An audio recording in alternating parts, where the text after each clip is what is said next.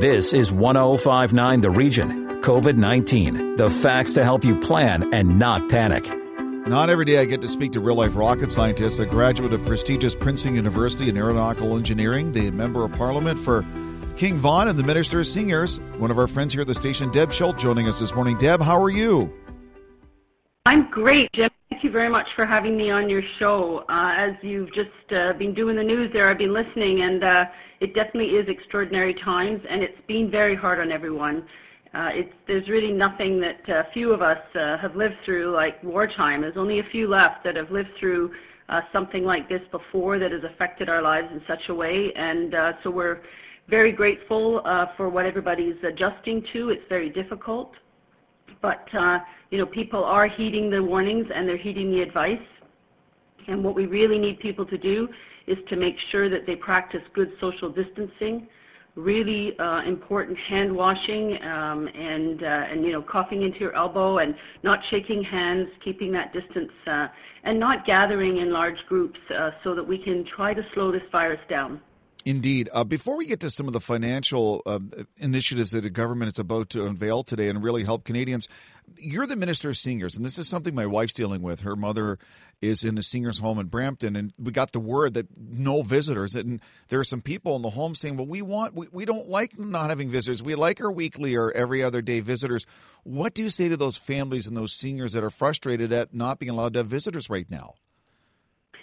So it is extremely difficult, and uh, you know, family members provide an important uh, service to support seniors in you know long-term care and, and senior centers and seniors buildings.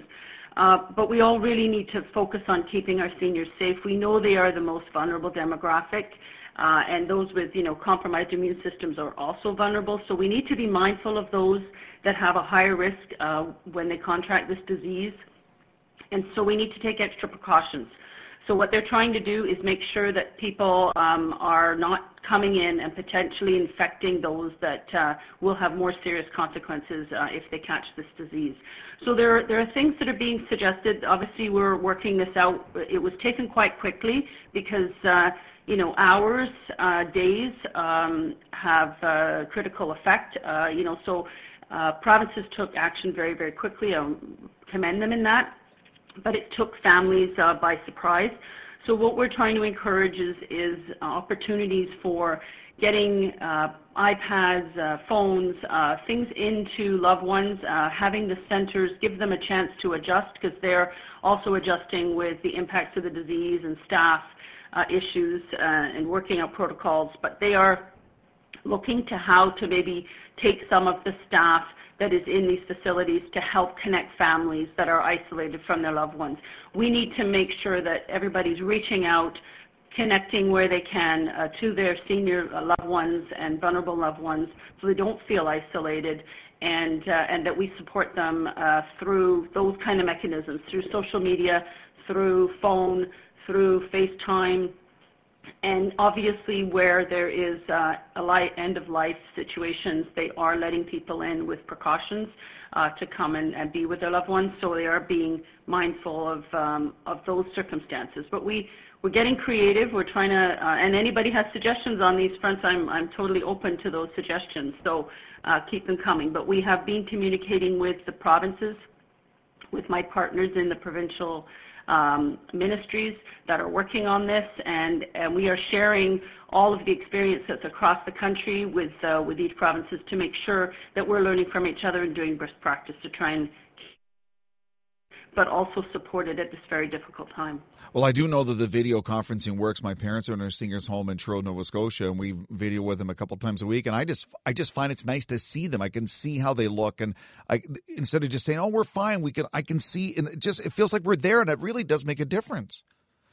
Yeah, and you know, I was talking to some of the long-term care uh, providers, and they are looking at how to procure some more iPads and get their staff to basically be directed, not the ones that are generally looking after their health, but those that are there doing activities, you know, the activity coordinators that are now not bringing everybody together. Now they're going into their rooms and taking the iPads because uh, many seniors don't necessarily have the, the ability to do it on their own. They need a bit of help, but, you know, really their job will turn now to rather than keeping them busy with activities together, keeping them connected with family uh, and friends. So this is, you know, it's a bit of a shift.